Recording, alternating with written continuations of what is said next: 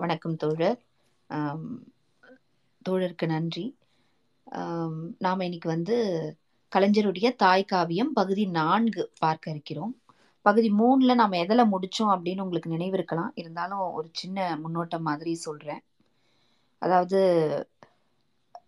பாவேல் வந்து சிறையில் இருக்கிறான் அப்படின்றது நாம் சென்ற பகுதிகளில் பார்த்தோம். ஆண்ட்ரி வந்து விடுதலையாகி வெளியில் வந்துடுறான். அப்போது அங்கே வந்து மேதின விழா நடக்குது. அந்த மேதின விழாவில் பாவேல் வந்து கலந்துக்க முடியல அப்படின்ற அந்த ஏக்கம் தாய்க்கு இருக்குது. அப்போது ஆண்ட்ரி வந்து தாய்கிட்ட சொல்கிறான், பாவேலை வந்து சிறையில் பார்க்க நான் அனுமதி வாங்கி வந்துட்டேன் அப்படின்னு சொல்கிறான். இந்த பகுதியோட நாம் அதான் மூன்றாம் பகுதியை நிறைவு செய்தோம். இப்போ வந்து நான்காம் பகுதி, அதாவது பத்தொன்பதாவது அத்தியாயம். இதில் வந்து நிலோவ்னா அந்த தாய் வந்து சிறைச்சாலைக்கு போகிறா. போய் மகனை பார்ப்பதற்காக ஒரு துடிப்புடன் போகிறா சிறைச்சாலைக்கு. அங்கே துடிப்புடன் காலை வந்து மடக்கி ஒரு அடக்கமாக அமர்ந்திருக்கிறா. ஏன்னா அங்கே சிறைச்சாலையில் அதிகாரிகள் இருப்பாங்க அப்படின்ற அந்த ஒரு சின்ன இது அவளுக்கு இருக்கு. அதனால அங்கே வந்து ஒரு அடக்கத்துடன் தன்னுடைய மகனை பார்க்க அனுமதிப்பார்கள் அப்படின்னு காத்திருக்கிறான். அந்த சிறைச்சாலையை சுற்றி முற்றி பார்க்கும் பொழுது நிறைய நபர்கள் அங்கே இருந்தாங்க. அதாவது சிறையில் இருக்கக்கூடிய உற்றார், உறவினர், பெற்றோர், இப்படி எல்லாருமே அங்கே வந்து தங்களுடைய பிரியப்பட்டவர்கள் சிறையில் இருக்கிறாங்க அப்படின்ற அந்த அடிப்படையில் அங்கே வந்து காத்துக்கிட்டு இருந்தாங்க. அப்போ அங்கே வந்து ஒரு பகட்டு உடை கிழவி அமர்ந்துட்டு இருந்தா. நிலோவ்னா வந்து அவகிட்ட கேட்குறா, நீங்கள் வந்து யாரை பார்க்க வந்திருக்கீங்க? இவ்வளோ வயசான ஒரு இவ்வளோ விட வயதான ஒரு மூதாட்டி அவள். கேட்கும்பொழுது என்னுடைய பேரனை நான் பார்க்க வந்திருக்கேன் அப்படின்னு சொல்கிறான். ரொம்ப சின்ன பையனா அவன், அதற்குள்ளே சிறைக்கு வந்துட்டான் அப்படின்ற மாதிரி தாய் கேட்குறா. அவன் வந்து கல்லூரியில் படிச்சுட்டு இருக்கான்னு அந்த முதியவள் சொல்கிறா. அந்த கல்லூரியில் ஏதோ கிளர்ச்சி போல் காவல்துறை இவனை வந்து பிடிச்சிட்டு வந்தாங்க. ஆறு மாதம் ஆச்சுது. ஆனால் நான் வீட்டுக்கும் சிறைக்கும் நடக்கிறேன், ஆனால் அவனை வந்து வெளியிலேயே விடலை அப்படின்னு ரொம்ப புலம்புறான். அப்போ தாய் வந்து நினைக்கிறா, பாவேலை வந்து நான் ரொம்ப பெரிய படிப்புலாம் படிக்க வைக்கணும் அப்படின்னு நான் நினச்சேன். அப்படி படிச்சிருந்தாலும் அவன் சிறைச்சாலைக்கு தான் வந்திருப்பான் போல அப்படின்னு கொஞ்சம் ஒரு அந்த இடத்துல வந்து அவளுடைய, ஏன்னா அவளுக்கு கடவுள் நம்பிக்கை, இந்த தலையெழுத்து மேலெல்லாம் நம்பிக்கை இருக்கு அப்படின்றது தான் நம்ம பார்க்குறோம். அவன் அப்படிதான் நினைச்சுக்கிறான். அவனுடைய தலையில என்ன எழுதியிருந்துக்கும், அவன் கல்லூரி வந்தாலுமே சிறைக்கு வர வேண்டும் அப்படின்னு எழுதியிருந்தா என்ன பண்ண முடியும் அப்படின்னு அவன் மனசுக்குள்ளே ஏதேதோ எண்ணம் ஓடிக்கிட்டே இருக்கு. அப்போ அந்த இடத்துல வந்து ஆஹ் ஒரு சின்ன அதிகாரி ஆஹ் அங்க வர வராரு வந்துட்டு, நீங்க எழுந்துருங்க, உங்க மகன் வந்து காத்திருக்கிறான் அப்படின்னு ஒரு சிறு சிறு அப்படின்னு பேசுறாரு. அதுக்கு வந்து இவ கேட்குறா, நேரமானதுக்கு நாங்களா காரணம் அப்படின்னு சொல்லும் பொழுது அந்த அதிகாரி வந்து இன்னும் கூட கொஞ்சம் கடுகடுப்பா ஆகுறாரு. அதுக்கப்புறம் அந்த சிறைச்சாலை அப்படின்னா என்ன அப்படின்னு தாய் வந்து எண்ணுவதாக அந்த இடத்துல வந்து கலைஞர் எழுதுறாரு. சிறைச்சாலை என்றால் என்னவோ நினைத்தேன், சிங்கம் புலி வாழும் காடு என்றும் சிலந்தி கூடு என்றும் செத்தாலும் இதன் பக்கம் செல்லக்கூடாது என்றும் வைராக்கியம் பூண்டிருந்த எனக்கு வாரச்சந்தை போல இங்கு மனிதர் வந்து போகும் வழக்கத்தை பார்க்கும்போது வந்த வழியே போய்விட்டது அந்த வைராக்கியம். நானும் இங்கேயே வாழலாம் எனும் துணிவு பிறந்து விட்டது. வருகிறேன் பாவேல் அப்படின்னு அவங்க மகன் கிட்ட அவ பேசுறது போல கலைஞர் வந்து அதை அமைத்திருக்கிறார் அந்த வரிகளை. அப்போ அந்த குட்டி அதிகாரி கிட்ட சொல்றா, என்னை வந்து நீங்க சீக்கிரம் கூட்டிகிட்டு போங்க என் மகன் கிட்ட அப்படின்னு. அதாவது முதல்ல சின்ன அதிகாரி, சின்ன அதிகாரி கீழே ஒரு குட்டி அதிகாரி. அது வந்து க கலைஞர் ரொம்ப அழகா எழுதியிருப்பாரு. ஏன்னா அந்த ஹைரார்கியை வந்து அவர் எப்படி சொல்றாருன்னா, சின்ன அதிகாரி சின்ன அதிகாரி கீழே ஒரு குட்டி அதிகாரின்னு அப்படின்னு எழுதுறாரு.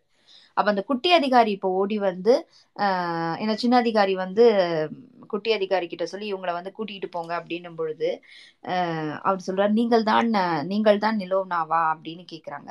ஆஹ் பாவேல பார்க்கலாம் வாங்க, பதறாமல் வாங்க அப்படின்னு கூட்டிகிட்டு போறான் உள்ள. ஆஹ் அப்போ வந்து அந்த தாய் வந்து அவளுக்கு ஏற்கனவே ரொம்ப ஆவல் இருக்கு இல்லையா, அதனால அவ என்ன சொல்றா, அவ மன மனதினுடைய எண்ணங்கள் எப்படி இருக்கு, எண்ண ஓட்டம் எப்படி இருக்குன்னு கலைஞர் எழுதுறாரு. மகனை பார்க்கவா, என் மகனையா, நான் பெற்ற மகனையா, அவனை பார்க்க அழைப்பு வந்து விட்டதா, அழைப்பு வந்து விட்டதா, கர்த்தரே உமக்கு நன்றி அப்படின்னு ஆஹ் அவளுக்கு அவ்வளோ ஒரு மகிழ்ச்சி. அதனால அவளுக்கு கடவுள் நம்பிக்கை இருக்கிறதுனால அவ வந்து கர்த்தரே மகிழ்ச்சி அப்படின்னு சொல்றான். ஆஹ் அப்ப வந்து கிட்டத்தட்ட ஒரு அழக்கூடிய ஒரு நிலையில் தான் நிலோவ்னா இருந்தாள். ஏன்னா அவளுக்கு அவ்வளோ ஒரு படபடப்பு, பல நாட்கள் கழித்து தன்னுடைய மகனை பார்க்க போகிறோம் அப்படின்னு. ஆஹ் அது வந்து கலைஞர் வந்து சொல்றாரு, குறை மாதத்தில் பிறந்துவிட்ட குழந்தையை நிறை மாத குழந்தை போல் வளர்ப்பதற்கு குளிர் சீராகவும் வெப்பம் சீராகவும் கிடைத்திடும் பாதுகாப்பு சுவாச பிழையிலிட்டு ஒவ்வாமை அணுகாமல், தொத்துக்கிருமி ஒட்டாமல், இமை கொட்டாமல், செவிலியர் கண்காணிப்பில் வைத்து அந்த அறையில் அன்னை மட்டும் அனுமதிக்கப்பட்டு முதல் முறையாக உற்றென்று அக்குழந்தை முகத்தை அவள் ஆசை தீர பார்ப்பதுண்டல்லவா, அப்படித்தான் எண்ணிக்கொண்டு அன்னை நிலோவ்னா பாவேலை காண துடித்தாள். அதாவது ஒரு சின்ன இடைவெளி தான் மகனை பார்க்கறதுல இருந்து. ஆஹ் ஆனாலும் அவளுடைய அந்த பதை பதைப்புக்கு என்ன ஒரு அருமையான ஒரு ஓமை. ஆஹ் இந்த குறை மாசத்துல பிறந்த குழந்தைய வந்து அந்த கண்ணாடி இதுக்குள்ள வைப்பாங்க, ஆஹ் அன்னையை மட்டும்தான் அனுமதிப்பாங்க, அது கூட ரொம்ப கவனமா இருக்கணும் அப்படின்ட்டு அனுமதிப்பாங்க இல்லையா. அதை வந்து அவரு ஒப்பிட்டு அந்த ஒரு எண்ணத்தோடு தான் அவ பாவேலை பார்க்க போகிறாள். அப்ப அவ்வளவு தவிப்பு இருக்கும்ல, அந்த குழந்தை வந்து குறை மாசத்துல பிறந்துருச்சு, அந்த தாய்க்கு வந்து ரொம்ப தவிப்பு இருக்கும், குழந்தை நல்லா இருக்கா, எப்படி இருக்கு அஹ் அப்படின்னு ஒரு மாதிரி ஒரு மிகப்பெரிய ஒரு அச்சம் இருக்கும். அதே நேரத்துல தான் குழந்தைய பார்க்கணும்ன்ற ஒரு எதிர்பார்ப்பு இருக்கும். ஆஹ் அந்த ஒரு மனநிலையை அழகா அந்த ஓமையோடு சொல்லி நிலோவ்னாவோட மன அஹ் எண்ணத்தோடு அவர் வந்து அதை ஒப்பிட்டு சொல்றது ரொம்ப அழகா இருக்கும் இந்த இடத்துல. அப்ப வந்து அந்த குட்டி அதிகாரி வந்து சொல்றது, என்ன நீ முழிச்சுக்கிட்டே இருக்க, வா என் கூட வா அப்படின்னுவாரு. ஆஹ் குட்டி அதிகாரியின் செல்வாக்கு கொடிகட்டி பறக்கும் இடம் இது மட்டும்தானே என நினைத்தவளாய், குட்டி தானே குறைத்தாலும் பரவாயில்லை. அதனாலதான் அந்த குட்டி அதிகாரின்னு கலைஞர் அங்க முன்னாடி வச்சிருக்காருன்றது இதை படிக்கும் போதுதான் நமக்கு தெரியும். ஆஹ் குட்டி தானே குறைத்தாலும் பரவாயில்லைன்னு அது ஒரு மாதிரி நகைச்சுவையா இருக்கும் அதை படிக்கும் பொழுது. சரின்ட்டு அவர் பின்னாடியே போறான். அங்க வந்து பாவேல் வந்து நின்றுட்டு இருக்கான் அந்த சிறை கம்பிகளுக்கு பின்னாடி. அம்மா அப்படின்னு கூப்பிடுறான். ஆஹ் குட்டி அதிகாரி வந்து என்ன பண்றாரு, சரி இவங்க ரெண்டு பேரும் பேசட்டும், ரொம்ப நாள் கழிச்சு தாயும் மகனும் பாக்குறாங்க அப்படின்னு கொஞ்சம் தள்ளி நிக்கிறாரு. ஆஹ் உன்னை வந்து எப்ப வெளியில விடுவாங்க அப்படின்னு அம்மா வந்து பாவேல் கிட்ட கேக்குறாங்க. எனக்கு அந்த எண்ணமே இல்லையே அப்படின்றான் அவன். ஆஹ் அப்ப என்னை வந்து பாக்கணும்ன்ற எண்ணமே உனக்கு கிடையாதா அப்படின்னு தாய் கேக்குறா. அஹ் நினைவுகள் நிறைவேற முடியாத இடம், நிறைவேற்றி கொள்ள முடியாத இடம் தானே சிறைச்சாலை. அது ரொம்ப அந்த சிறைச்சாலையை பத்தி சொல்லும் பொழுது இன்னொரு இடத்துல இப்படி சொல்றாரு, நினைவுகள் நிறைவேற முடியாத இடம், நிறைவேற்றி கொள்ள முடியாத இடம் தானே சிறைச்சாலை. இல்லையெனில் வெளியே இருப்பதற்கும் இதற்கும் வித்தியாசம்தான் என்ன. ஆஹ் அந்த சிறைச்சாலையில வந்து ஆஹ் அவன் வந்து உள்ள இருக்கிறான் அப்படின்ற அந்த எண்ணத்தை பார்க்கும் பொழுது நீண்டுயர்ந்த சிறைச்சாலை அஹ் அப்படின்னு அம்மா சொல்றான். அஹ் மதில் சுவரையே உடைத்து அவர்கள் நினைத்ததை பல நிறைவேற்றி கொள்கிறார்களே அப்படின்னு அம்மா என்ன சொல்றான்னா, நீ வந்து சிறையில இருந்து தப்பிச்சு வெளியில வர்றதுக்கு உனக்கு எவ்வளவு நேரம் ஆகும் அப்படின்ற அந்த துணியில அவ கேக்குறான். அஹ் அதுக்கு வந்து பாவேல் சொல்றான், அஹ் ஓடுவது கோழைத்தனம், உள்ளேயே கிடந்து உயிர் விடுவது வீரர் செயல் அப்படின்னு சொல்லும் பொழுது நிலோவ்னாக்கு உண்மையிலேயே மகிழ்ச்சி. அவ வந்து எதுக்கு கேட்டா அப்படின்னா, தன்னுடைய மகன் வந்து எந்த அளவுக்கு உறுதிப்படைத்த ஒரு மனதை கொண்டிருக்கிறான் அப்படின்றத அவளுக்கு தெரியும். இருந்தாலும் ஆஹ் அவன்கிட்ட கேட்கும் பொழுது அதன் அதை வந்து அவனுடைய வாயால சொல்லும் பொழுது அவளுக்கு ரொம்ப மகிழ்ச்சி ஆகி விடுகிறது. அப்படியே தங்கமே அப்படின்னு சொல்லி தன்னுடைய மகனை வந்து அந்த கம்பிகளுக்கு நடுவே வந்து கட்டி தழுவி கொள்கிறாள்.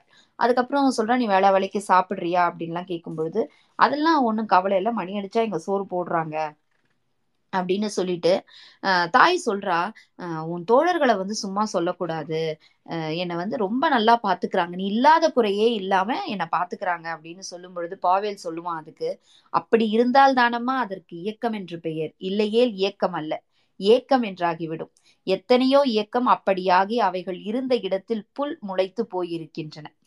அஹ் இந்த வரிகளை படிக்கும் பொழுது நமக்கு கண்டிப்பா நெருக்கடி காலத்துல திமுக இருந்த அந்த சந்தித்த பிரச்சனைகள், அதுக்கப்புறம் தொண்ணூறுகள்ல வந்து திமுக சந்தித்த பிரச்சனைகள் தான் நினைவுக்கு வரும். அஹ் ஏன்னா அந்த காலகட்டங்கள்ல எல்லாம் பாத்தீங்கன்னா தேடி தேடி திமுகவினர் வந்து தாக்குனாங்க. அப்போ வந்து ஒருத்தருக்கு ஒருத்தர் ஒரு ஒரு ஆறுதலா நாங்க இருக்கிறோம் அப்படின்னு அஹ் சொல்லக்கூடிய ஒரு நிலையில தான் அந்த இயக்கம் வந்து அவ்வளவு கட்டுப்பாடா இருந்தது. கலைஞர் வந்து அதை அப்படி கட்டி காத்தார். அப்ப அந்த வரிகள் தான் நினைவுக்கு வருது. ஒருத்தர் வந்து சிறையில இருக்கிறாங்க அப்படின்னா அந்த இயக்கத்துக்காக தான் அவங்க சிறை சிறையில் அடைக்கப்பட்டிருக்கிறார்கள் அப்படின்னும் பொழுது, வெளியில இருக்கிறவங்க அவங்களுடைய குடும்பத்தை பாத்துக்கணும். அப்படி இருந்தா தானே அது இயக்கம், இல்லைன்னா அது வந்து இயக்கம்னே சொல்ல முடியாது, அது வெறும் ஏக்கம் அப்படின்னு ரொம்ப அழகா கலைஞர் அந்த இடத்துல சொல்லியிருப்பாரு. அப்புறம் ஆஹ் நிலோவ்னா சொல்றா பாவேல் கிட்ட, உன்னை வந்து உள்ள வச்சு பூட்டிட்டாங்க, இருந்தாலும் அந்த அறிக்கைகள் எல்லாம் பரவுது தெரியுமா, எல்லா இடத்துலயும் விநியோகிக்கிறாங்க தெரியுமா அப்படின்னு சொல்றான். ஆஹ் அவன் வந்து புரிஞ்சுக்கிறான், அதாவது அம்மா வந்து நமக்கு சொல்றா, அதாவது நான் சிறையில இருந்தாலும் கூட இயக்க பரப்புரை அப்படின்றது தொடர்ந்து நடந்துகிட்டே இருக்குன்றதான் அவன் மறைமுகமா சொல்றா அப்படின்றத அவன் பாவேல் புரிஞ்சுக்கிறான். உடனே அந்த குட்டி அதிகாரி வந்து இதை பத்தி எல்லாம் பேசக்கூடாது அப்படின்னு ரொம்ப கோபமா சொல்றாரு. அப்போ உடனே வந்து தாய் சொல்றா, சாஷா வந்து உன்னை பத்தி விசாரிச்சா அப்படின்னு சொல்றா. ஆஹ் சரி, அவன் நல்லா இருக்காளான்னு பாவேல் கேட்குறான். ஆஹ் ஆஹ் நல்லா இருக்கா அப்படின்னு சொல்லிட்டு, நான் தான் வந்து பொருள்களை எல்லாம் ஆஹ் ஆலை வாசலுக்கு கொண்டு போறேன்ட்டு ஒரு உணர்ச்சி வயப்பட்ட அவ சொல்லிடுறான். உடனே அந்த குட்டி அதிகாரி வந்து என்ன என்ன பொருள்களை நீங்க எடுத்துட்டு போறீங்க அப்படின்னோடனே அவ கொஞ்சம் சமாளிச்சுட்டு, இல்ல அந்த சூப்பு மு முட்டை வடை இதை தான் நான் எடுத்துட்டு போறேன் அப்படின்னு சொல்லிட்டு, மேரியா இருக்காங்க இல்லையா, அவங்களுக்கு வந்து நான் உதவி பண்றேன் அப்படின்னு சொல்லிடுறான். ஆஹ் அதுக்கப்புறம் அந்த இடத்துல இருந்து மகனுக்கு வந்து அவனுடைய உச்சந்தலையில வந்து ஒரு முத்தம் கொடுத்துட்டு ஆஹ் ஒரு ஆஹ் மனம் வந்து கொஞ்சம் ஒரு அழுது கொண்டே இருக்கக்கூடிய நிலையில இருந்து அங்க கிளம்புறான். அங்கிருந்து கிளம்புறான். அப்புறம் வீட்டுக்கு வரா. வீட்டுக்கு வந்தோடனே ஆண்ட்ரிய பாக்குறா. ஆண்ட்ரிய பார்த்தோடனே சிறையில் நடந்த நிகழ்ச்சிகள் எல்லாத்தையும் சொல்றா. ஆஹ் வழக்கத்தை விட பாவேல் வந்து என்கிட்ட ரொம்ப அன்பா இருந்தான் அப்படின்னு நிலோவ்னா சொல்றா.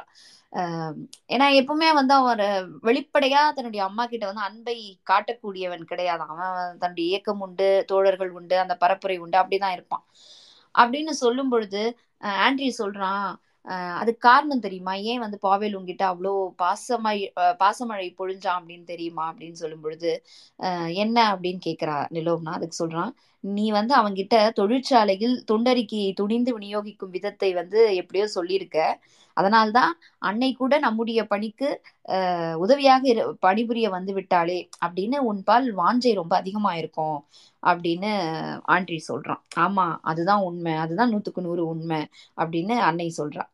ஆஹ் அதுக்கப்புறம் சிறைச்சாலை சூழல் பற்றி எல்லாம் அவங்கிட்ட சொல்லிக்கிட்டு இருக்கா.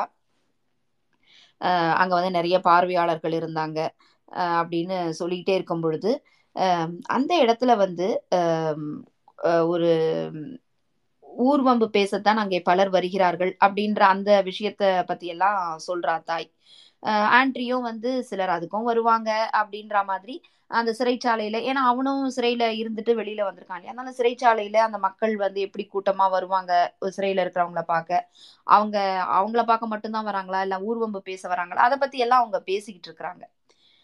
அப்போ இவ பேசிக்கிட்டே என்ன பண்றா, அங்க வந்து இயேசுநாதர் படம் இருக்கு, அங்க அன்னை மட்டும் போய் அங்க இருந்த குழாய் இருக்கும் இல்லையா அதுல வந்து மெழுகுவத்தி சொருகி தீக்குச்சி கொண்டு திரியை பற்ற வைக்கிறார். இப்ப கலைஞர் எழுதுறாரு அந்த இடத்த, ஆஹ் அழகாக கொழுந்து விட்டு அது எரியுது, அந்த தீ பத்த வச்சது வந்து ரொம்ப அழகா கொழுந்து விட்டு எரியுது, அது மிளகாய் பழம் போல நின்று கொண்டு எரிந்த போது. ரொம்ப அருமையான ஒரு உவமை. நாம வந்து இது வரைக்கும் யோசிச்சு பார்த்துருக்கவே மாட்டோம். அவ இதை படிக்கும்பொழுதுதான் அந்த மிளகாய் பழம் வந்து நமக்கு நினைவுக்கு வரும். மிளகாய் பழம் போல நின்று அந்த திரி வந்து எரியுது அந்த மெழுகுவத்தில அப்படின்றது. ஆஹ் அது நீங்க யோசிச்சு பாத்தீங்கன்னா ஆமா இல்ல, அதாவது அந்த ரொம்ப சிகப்பு அப்படின்ற அந்த தன்மையை விட ஆஹ் அதனுடைய அந்த அமைப்பு அப்படிதான் இருக்கும்ல. அந்த மிளகாய் பழம் வந்து ஒரு மாதிரி கீழே வந்து கொஞ்சம் குண்டா, அதே மாதிரி அந்த தீ எப்படி எரியுதோ அந்த மெழுகுவத்தில அந்த மாதிரிதான் இருக்கும் அதோட அமைப்பு. ஆஹ் அந்த நிறத்தை விட அதனுடைய அமைப்புக்காக அதை அவர் பயன்படுத்தி இருக்கிறாரு அப்படின்னு நமக்கு தோணும். ஆஹ் ஆண்ட்ரி வந்து அன்னையிடம் சொல்றான், ஆஹ் அதை வந்து பார்த்துட்டே அஹ் இந்த பாத்தீங்களாமா இந்த திரியோட நன்றி கெட்ட நாசகாரியத்தை பாருங்க அப்படின்றான். அன்னைக்கு வந்து ஒண்ணுமே புரியல, எனக்கு ஒண்ணுமே புரியல, எதுவா இருந்தாலும் நீ புரியற போல சொல்லு அப்படின்ற அம்மா. அஹ் ஒற்றை திரியை பாதுகாக்க மெழுகு உருண்டு திரண்டு சுற்றி வளைத்து சூழ்ந்துள்ளது, ஆனால் அந்த திரியோ மெழுகை உருக்கும் தீய நோக்குடன் தன்னையும் கருக்கி மெழுகையும் உருக்கி விடுகிறது. முதல் பத்தியில வந்து அந்த தீ எப்படி எரியுதுன்றதுக்கு ஒரு மிளகாய் பழம் அப்படின்ற ஓமையை சொன்ன கலைஞர் அடுத்த பத்தியில சொல்லும் பொழுது திரி வந்து ஒரு அது நாசகாரியம், நன்றியே இல்லை அதுக்குன்னு சொல்லும் பொழுது அது ரொம்ப அழகா இருந்தது அந்த ஓமை. ஆஹ் அதுக்கு வந்து தாய் சொல்றா, அந்த ஒற்றை திரியை பாதுகாக்க அஹ் அது எரியுது, மெழுகு வந்து உருண்டு திரண்டு அதை வந்து சுற்றி வளைக்குது அப்படின்ற அந்த ஓமை வந்து ஆண்ட்ரி சொல்லும் பொழுது நீங்க வந்து அந்த மெழுகுத்திய எண்ணி பார்க்க முடியும். அந்த திரியை அது வந்து சுற்றி வளைத்து அந்த திரியை பாதுகாக்குது அப்படின்றது இதுவுமே ஒரு வித்தியாசமான வேறுபட்ட ஓமை. இது வரைக்கும் யாரும் சொல்லியிருக்காங்களா அப்படின்றது எனக்கு தெரியல. கலைஞரோட வரிகள் அவ்வளோ அழகா இருந்தது அது. ஆனால் அந்த திரியோ மெழுகை உருக்கும் தீய நோக்குடன் தன்னையும் கருக்கி மெழுகையும் உருக்கி விடுகிறது அப்படின்னு ஆண்ட்ரி சொல்லும் பொழுது அன்னை வந்து என்ன சொல்றான்னா, அப்படி வந்து நீ நினைக்காத, இரண்டுமே தம்மை அழித்து கொண்டு இருளை போக்கிட நமக்கு ஒளியை வழங்குகின்றன, இப்படி கற்பனை செய்தால் இதமாக இருக்குமே மனசுக்கு அப்படின்றா. அது ரொம்ப அழகா இருந்தது ஆண்ட்ரியும் தாயும் பேசக்கூடிய அந்த உரையாடலாக கலைஞர் அமைத்திருப்பது. அப்போ அவங்க பேசிக்கிட்டே இருக்கும் பொழுது அந்த சுவர் ஓரம் ஒரு நிழல் உருவம் வந்து அசைரா போல இருக்கு. ஆஹ் யார் அது அப்படின்னு ஆண்ட்ரி வந்து கேக்குறான். ஆஹ் என்ன தெரியலையா அப்படின்னு அந்த குரல் அந்த குரல் வருகின்றது. அப்போ நிதானமாக அப்படியே பேசிக்கொண்டே உள்ள யார் வராங்க அப்படின்னு பாத்தீங்கன்னா நிக்கோலாய் விசோவ்ஷிகோ அப்படின்றவன் வரான். இவனை பத்தி நம்ம ஏற்கனவே பார்த்திருக்கோம், அவனும் சிறையில தான் இருந்தான். அப்ப ஆண்ட்ரி கேக்குறான், சிறையில இருந்து நீ தப்பி விட்டாயா அப்படின்னு கேட்கும் பொழுது ஆண்ட்ரியின் இந்த கேள்விக்கு வந்து அவன் ரொம்ப அமைதியாக பதில் சொன்னான். என் அப்பனை போல் என்னையும் எண்ணிக்கொண்டீர்கள். ஏன்னா நம்ம ஏற்கனவே முதல்ல பார்த்தோம் அவங்க அப்பாவும் சிறையில இருந்தாரு அப்படின்ற அந்த செய்திகள்லாம் பார்த்தோம் இல்லையா. நான் வந்து எங்க அப்பா போல கிடையாது, நான் சிறைச்சாலையில என்னுடைய தொல்லை தாங்காமல் என்னை சீக்கிரம் விடுதலை செய்து விட்டார்கள் அப்படின்னு சொல்றான்.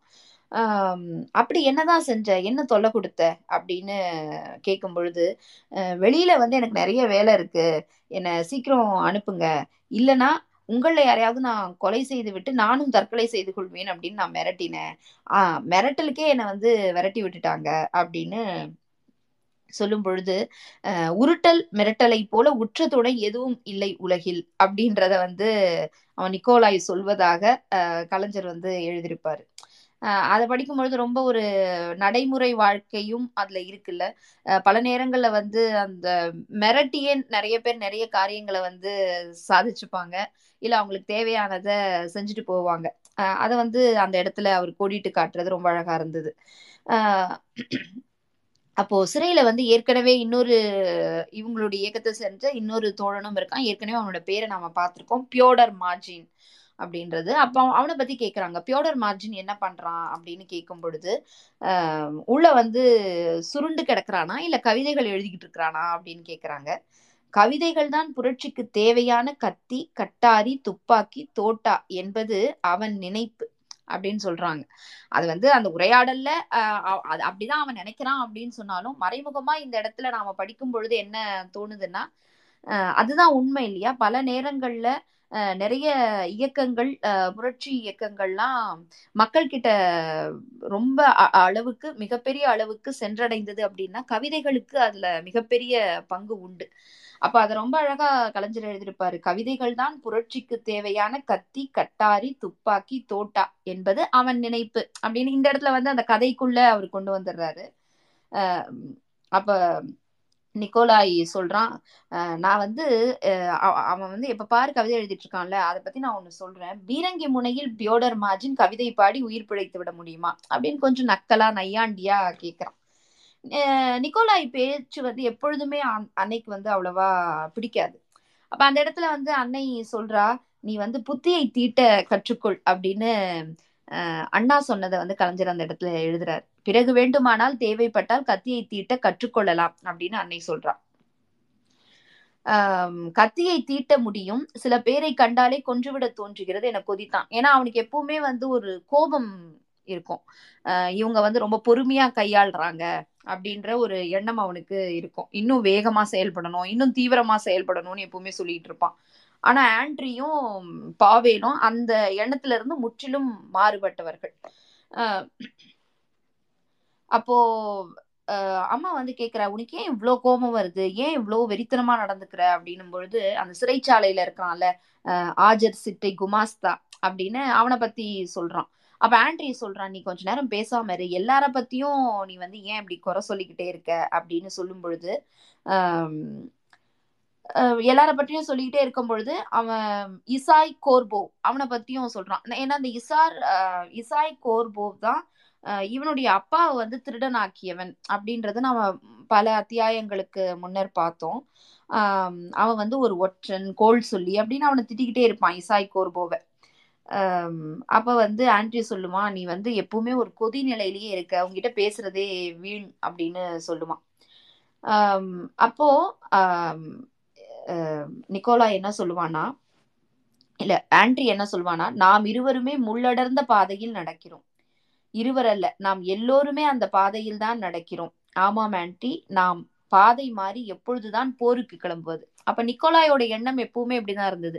நீங்க அறப்போர் பண்றீங்க, அஹ் மக்கள் கிட்ட பேசுறேன்னு சொல்றீங்க, சிறைக்கு போறீங்க, எப்பதான் நீங்க போர் செய்வீங்கன்றதுதான் அவனுடைய எண்ணமாக அஹ் முதல்ல இருந்தே இருக்கு. ஆஹ் அதை வந்து நம்ம முதல்ல ஒரு அத்தியாயங்கள் சில அத்தியாயங்கள் பார்க்கும் பொழுதே பார்த்திருக்கோம். ஆஹ் அப்ப ஆண்ட்ரி சொல்றான், நமது கரங்களை பலப்படுத்திக் கொள்வதற்கு முன்பு நமது மூளையைத்தான் முதலில் பலப்படுத்திக் கொள்ள வேண்டும். அப்ப நிக்கோலாய் சிரிக்கிறான்.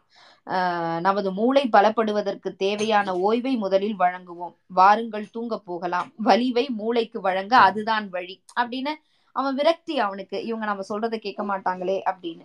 அவரவர் இடத்துக்கு அவரவர் சென்றனர் உறங்குவதற்காக. நிக்கோலாயும் ஒரு இடத்தை தேர்ந்தெடுத்து ஆஹ் படுக்கிறான். அந்த இடம்தான் அடுக்கலையின் முகப்பு அப்படின்னு கலைஞர் அந்த அத்தியாயத்தை முடிக்கிறாரு. இப்ப அடுத்த அத்தியாயத்துல என்ன சொல்றாங்கன்னா, ஆஹ் நிக்கோலாய்க்கு வந்து தூக்கமே வரல. அவன் வந்து எழுந்து உட்காந்து பேசுறான் ஆஹ் ஆண்ட்ரி கிட்டயும் அம்மா கிட்டயும். என்ன பேசுறான்னா, உங்களுக்கு எல்லாம் தெரியாது, ஓனாய் போல் என் உள்ளம் உருமி ஊளையிட்டு கொண்டுள்ளது அப்படின்றான். அப்ப ஆண்ட்ரி சிரிச்சுக்கிட்டே, அப்ப ஓனாய் இன்னும் தூங்கலையா அப்படின்னு அவன் தோலை தட்டி அவன் கிட்ட வந்து உட்கார்றான். ஆஹ் பாலரிஷ்ட நோய் அப்படின்னு ஒண்ணு இருக்கு அப்படின்னு நக்கலா சொல்றான். இது என்ன அது பாலரிஷ்ட நோய் அப்படின்னு நாம அப்படியே கொஞ்ச நேரம் கலைஞர் எழுதுறத படிச்சா நம்மளுக்கு நமக்கே புரியும். ஆண்ட்ரி வந்து நிக்கோலாய் கிட்ட சொல்றான், பாலரிஷ்ட நோய் அப்படின்னு ஒண்ணு இருக்கு, அது என்னன்னா பலமுள்ளவனை அது எப்பொழுதும் பாதிப்பதில்லை, நம்மை எப்பொழுது வந்து பற்றும் தெரியுமா, நம்மை நாம் உணர்ந்து கொள்ளாத சமயம் பார்த்து நம்மை வந்து அந்த நோய் நம்மை அறியாது பற்றி கொள்ளும். நமக்குரிய இடம் எது, நாம் தகுதி என்னவென்று அறியாமல் நாட்டுக்குள் உலகத்திற்குள் நாம் தான் உயர்ந்த ரகம், நம்மைத்தான் திட்டமிட்டு எல்லோரும் எதிர்க்கிறார்கள் என நமைச்சல் ஒன்று நம் மனத்தில் பற்றும் போது அந்த நோயும் பற்றிவிடும். அஹ் இதை வந்து நீங்க திரும்ப திரும்ப படிச்சு பார்க்கலாம் அந்த வரிகளை. சில பேர் இருப்பாங்கல்ல, அஹ் எல்லாருமே நம்மளதான் எதிர்க்கிறாங்க, நம் நாம செய்யறதான் எல்லாரும் பாக்குறாங்க, நமக்கு ஏன் இத்தனை பிரச்சனை கொடுக்குறாங்க அப்படின்னு சில நேரங்கள்ல ஒரு கற்பனையாக கூட நாம நினைக்கிறது உண்டு. சில நேரங்கள்ல சில பிரச்சனைகள் நமக்கு வருது அப்படின்னா கூட எப்பொழுதுமே அதுக்குள்ளேயே நம்ம யோசிச்சுட்டு இருக்க முடியாதுல்ல, நம்மளதான் எல்லாரும் எதிர்க்கிறாங்க, நம்மளதான் எல்லாரும் பாக்குறாங்க அப்படின்னு. அது ரொம்ப அழகா கலைஞர் எழுதியிருக்கிறாரு. நம்மைத்தான் திட்டமிட்டு எல்லோரும் எதிர்க்கிறார்கள் என நமைச்சல் ஒன்று நம் மனத்தில் பற்றும் பொழுது அந்த நோயும் பற்றிவிடும். அதான் ஆஹ் பாலாரிஷ்ட நோய். பாடாய்படுத்தும் கடலை அளவு கூட, இது ரொம்ப அழகா இருக்கும், இது கடலை அளவு கூட வடிவம் இல்லாத நாம் கடலையே வம்புக்கு இழுப்போம். அது அந்த வரிகளை மட்டும் படிச்சு படிச்சு ரொம்ப நேரம் சிரிச்சுட்டு இருந்தேன் நானு. நம்ம வந்து ரொம்ப சின்னவங்க தான், ஆனா வந்து நம்மளை பத்தி ரொம்ப சில நேரத்துல நம்மளே வந்து ஓவரா நினைச்சுக்கிட்டு அஹ் நம்மளை வந்து எல்லாரும் எதிர்க்கிறாங்கன்னு நினைச்சிட்டு போய் கடலையே வம்புக்கு இழுப்போம் அப்படின்றத ரொம்ப அழகா அதை சொல்லியிருப்பாரு. கடலை அளவு கூட வடிவம் இல்லாத நாம் கடலையே வம்புக்கு இழுப்போம், அது அந்த நோயின் அடையாளம். கையிலே ஒரு சிறிய மணியை வைத்து ஒலித்து அந்த ஒற்றை மணி ஓசை உலகம் முழுவதும் கேட்கும் என அறைகூவல் விடுப்போம். அப்பொழுது ஆலயத்து பெரிய மணி அடிக்க தொடங்கும், நம் ஆணவம் அடங்கும். நிக்கோலாய் நீ மட்டுமல்ல, தனித்தியங்க முடியும் என தைரியம் பேசுகிற எவராயினும் அவர்கள் பாலாரிஷ்ட நோயினால் பாதிக்கப்பட்டிருக்கின்றார் என்றே அறுதியிட்டு கூற முடியும். இப்ப நம்ம கொஞ்சம் யோசிச்சு பார்த்தா எனக்கு வந்து அந்த நாசிசம் போலதான் அவர் வந்து அதை சொல்றாரோ அப்படின்னு கூட எனக்கு தோணுச்சு. அவங்கதான் வந்து எங்களால எல்லாம் முடியும், யாருமே எனக்கு தேவையில்லை அப்படின்னு நினைக்கக்கூடிய ஒரு மனநிலை அவங்களுக்கு இருக்கும் இல்லையா. ஆஹ் அவர்களை வந்து அவர்களை அவர்களே உணர ஆரம்பித்தால்தான் அந்த கொடிய நோயும் விலக ஆரம்பிக்கும். இல்லையேல் அந்த நோயின் கொடுமை அதிகரிக்கும், அந்த ஆளையும் சாய்க்கும். தனி மனித ஆணவம் எனும் தலைக்கணம் போக்கி ஒன்றுபட்டு ஒரே குரலில் மூழ்கி முழக்கி ஒருமித்த கருத்துக்கு வலிமை சேர்த்து உழைப்போரின் உலகு இது என்ற உண்மைக்கு வெற்றி கிட்ட பணிபுரிவோம் அப்படின்னு நிக்கோலாய் சொல்றான். அப்ப அவனுடைய எண்ணம் ஆஹ் எண்ணம் அல்லது பாவேலினுடைய எண்ணம் என்னவா இருக்கு அப்படின்னா, முழுக்க முழுக்க ஒன்றுபட்டு நின்று குரல் கொடுக்கணும். தனித்தனியா நான் வேலை செய்யறேன், நான் இதை போய் இவங்கள அடிக்கிறேன் அவங்கள அடிக்கிறேன் அப்படின்லாம் போகக்கூடாதுன்றதுதான் அவங்களுடைய எண்ணமா எண்ணமா இருக்கு. அதுக்கு வந்து நிக்கோலாய் வந்து என்ன சொல்றான்னா, எனக்கு புரியுது ஆனா நான் அதை நம்பல அப்படின்னு சொல்லி எனக்கு தூக்கம் வருது அப்படின்னு தூங்கிடுறான். காலையில எழுந்து எழுந்துக்கும் பொழுது நிக்கோலாய் வந்து கண்ணாடிக்கு முன் நின்று அவனுடைய உருவத்தை பார்த்து கொண்டே இருக்கிறான். அப்ப வந்து ஆண்ட்ரி வந்துட்டு அஹ் உன்னுடைய உன்னுடைய அழகு வந்து ரொம்ப அருமையா இருக்கு அப்படின்னு சொல்றான். அஹ் அழகு கோலமா, அகில உலகிலும் அவலட்சணத்தில் முதல் பரிசு எனக்கே தான் அப்படின்னு சொல்றான் அஹ் நிக்கோலாய். ஆஹ் ஓ உனக்கு வந்து அவலட்சணத்துல கூட முதல் பரிசு வேணும், அதிலும் கூட ஆணவம் தானான்னு ஆண்ட்ரி வந்து கேக்குறான். ஆஹ் உனக்கு வந்து உன்னுடைய பாலாரிஷ்டம் அந்த நோய் இருக்குல்ல, அது தொலைய பல காலம் ஆகும் அப்படின்னு நிக்கோலாய் கிட்ட ஆண்ட்ரி மறுபடியும் சொல்றான். அகத்தின் அழகு முகத்தில் தெரியும் என அந்த பெண்மணி சாஷா சொன்னாலே அப்படின்னு நிக்கோலாய் வந்து ஆண்ட்ரி கிட்ட சொல்லும் பொழுது அஹ் அவளா சொன்னாள் அப்படின்னு கேட்டுட்டு, அது பொருத்தமாக இல்லையே, அவள் மூக்கு மீன் பிடிக்கும் தூண்டில் போல, கன்னத்து எலும்புகளோ கத்திரிக்கோள் மாதிரி, முகம் இப்படி, ஆனால் நட்சத்திரம் போல் அவளின் அகம் ஜொலிக்கிறதே, அதனால்தான் உன்னிடம் அவள் உதிர்த்த மொழியை ஒப்பவில்லை நான் அப்படின்னு ஆண்ட்ரி சொல்றான். அதாவது அகத்தின் அழகு முகத்தில் தெரியும்ன்றத நம்மளால ஏத்துக்க முடியாது, அவ முகம் ஒன்னும் அவ்வளவு பாக்குறதுக்கு ரொம்ப அழகா இருக்காதே அப்படின்ற மாதிரி ஆண்ட்ரி வந்து அவங்கிட்ட சொல்லும் பொழுது அஹ் சாஷா போல இல்லாமல் எனக்கு அகமுகம் இரண்டும் அழகு அப்படின்னு நிக்கோலாய் சொல்றான். அஹ் அதுக்கு மறுபடியும் வந்து ஆண்ட்ரி சொல்றான், உனக்கு பாலாரிஷ்ட நோயே தான், உன்னால வந்து இதை வந்து தீக்கவே முடியாது உங்ககிட்ட இருந்து அப்படின்னு சொல்லிட்டு அஹ் அங்கிருந்து அவன் கிளம்பி போயிடுறான். அப்போ வந்து ஆண்ட்ரியும் அங்கிருந்து அவசரமா வெளியில கிளம்புறான் நிலோவ்னா கிட்ட விடைபெற்று விட்டு. நித்திய கடமை என ஏற்றுக்கொண்ட ஆஹ் சாப்பாடு வியாபாரத்தை அவர்கள் முடிப்பதற்காக செல்கின்றார்கள். நித்திய கடமை அப்படின்னா அவ வந்து அதுதான் கடமை அப்படின்னு ஏத்துக்கிட்டா இல்லையா அந்த தாய், அதனால அந்த கடமைகளை முடிக்க முடிக்கணும்னா அந்த அந்த இடத்துல என்ன பொருள்படும்னா அந்த துண்டறிக்கைகளை போய் கொடுக்கணும் அப்படின்ற அந்த அஹ் நிலையிலதான் அவ அந்த இடத்துக்கு போறா. அப்போ அங்க போகும்பொழுது அஹ் அனைவரும் ஒரே விதமான உடை அணிந்திருக்கிறார்கள், எல்லாருமே ஒரே தொப்பி போட்டிருக்காங்க. ஆஹ் ஆண்ட்ரியுடன் பேசிக்கொண்டே அஹ் எல்லாருமே இருளில் மறைகிறார்கள். அதாவது இது வந்து அவளுடைய கற்பனையில தோன்றுகிறது, அவ வந்து போகணும் ஆலைக்கு, ஆனா அதுக்கு நடுவுல ஒரு கற்பனை வந்து தாய்க்கு வருகிறது. எல்லாருமே ஒரே உடை அணிந்திருக்கிறார்கள், தொப்பி போட்டிருக்காங்க, ஆண்ட்ரி கிட்ட பேசிக்கிட்டே போறாங்க, எல்லாருமே ரொம்ப சிரிச்சு மகிழ்ச்சியா இருக்கிறாங்க, எல்லாருமே அவளுடைய மகனை போல வாலிப பருவத்தில் இருக்கிறார்கள் அப்படியெல்லாம் அவன் நினைக்கிறான். ஆஹ் அனைவருமே வந்து பாவேலை சுற்றி நிற்க வைத்து அவனை எதிரிகள் எவரும் பார்க்க முடியாதபடி மறைத்து அஹ் நிற்கிறார்கள் அப்படியெல்லாம் அவளுடைய கற்பனை வந்து போயிட்டே இருக்கு. அப்ப வந்து ஆண்ட்ரி அந்த இடத்துல வந்து நிக்கிறான். என்ன யோசிச்சுட்டு இருக்கிறீங்கம்மா அப்படின்னு சொல்லும் பொழுது அஹ் இல்ல நான் வந்து கடவுளை தான் நினைச்சு துதிச்சுட்டு இருந்தேன், உன்னை போன்ற அஹ் பாவேலை போன்ற அஹ் பிள்ளைகள் வந்து ஒரு லட்சியத்துக்காக நீங்க போராடுறீங்க, நீங்க எல்லாம் வெற்றி பெற வேண்டும் அப்படின்னு நான் வந்து கடவுளை வேண்டேன் அப்படின்னு சொல்லும் பொழுது, நானும் பாவேலும் இன்னும் பலரும் பாடுபடுவது அஹ் கற்பனைகளை கல்லில் செதுக்கிடும் சரித்திரமாக சித்தரிக்கத்தான் தாயே அப்படின்னு அவன் சொல்றான்.